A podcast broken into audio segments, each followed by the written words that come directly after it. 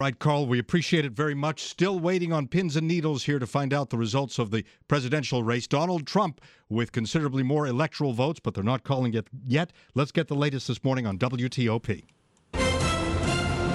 CBS News Special Report Election 2016.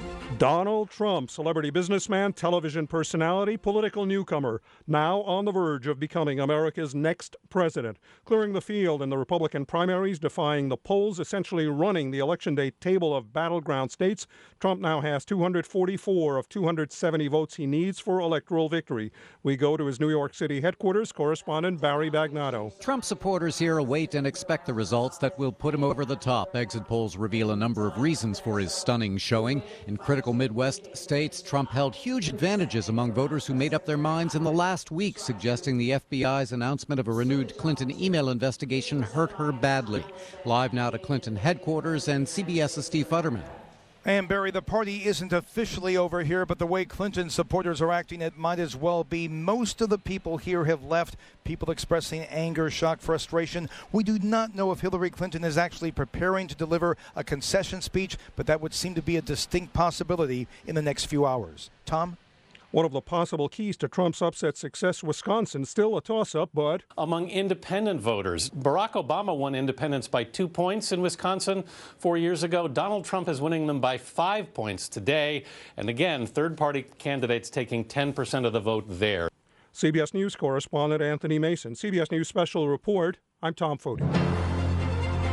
While many Hillary Clinton supporters are stunned, wondering what went wrong, many Donald Trump supporters say they knew this was going to happen. So, who are those voters and what shaped their decisions? WTOP's Max Smith has been talking to voters for the last year and is with us live now from the WTOP election desk.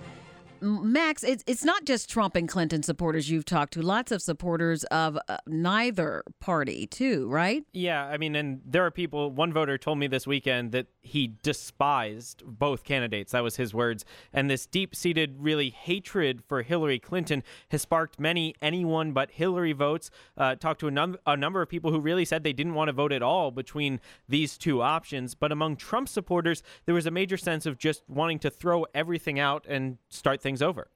What about Clinton supporters? Many were so confident. I mean, she's a professional politician. Professional politicians win races in many cases. Yes, and a big part of that confidence was the separation between so many Trump supporters and so many Clinton supporters. There's a divide where the big groups simply don't either know each other or can't face to talk to each other about these kinds of issues, which made the support hard to understand. Clinton supporters also relied on the traditional campaign logic. The statements that they found to be offensive and upsetting from Trump could turn others off, that Clinton's performance in the debates would convince others, and that her experience as Secretary of State uh, would trump experience as a billionaire who, in their view, had stiffed people and simply gone bankrupt.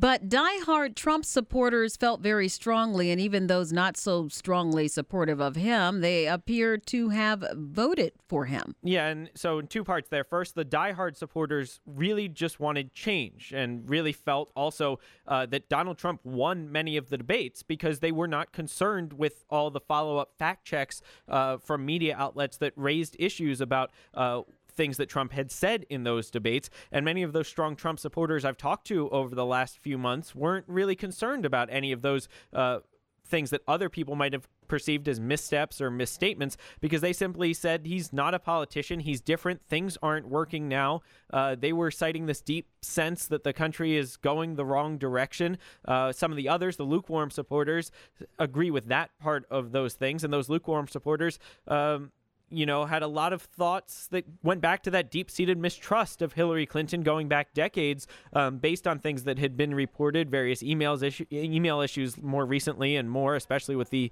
uh, as Barry said, the FBI uh, changes in the last couple of weeks. Um, and it, the, goes to many people who said they also believed or hoped that Trump could be contained by a Republican Congress were he to be elected, and that there's another group that said the Supreme Court pick was just so crucial since there was a chance the Senate could flip to Democrats. Now, not looking like that tonight. Uh, the lukewarm supporters worried about what a Democratic nomination could lead to there. Of course, many Clinton supporters had the same concerns, the same level of almost fear, just the opposite way, and didn't want to believe there were enough people out there who would be willing to vote for Donald Trump for president. Max, uh, tough question to ask you to tackle in a minute or less, but uh, we saw so many, let's call them traditional uh, Republicans or people with deep roots in the party turning their backs on Trump. They really wanted nothing to do with him. Can we say that the nation is electing a true Republican this morning? I, I think it's a major question. I think there's always been a question of, of what does it mean to be a true Republican? And, uh, you know, in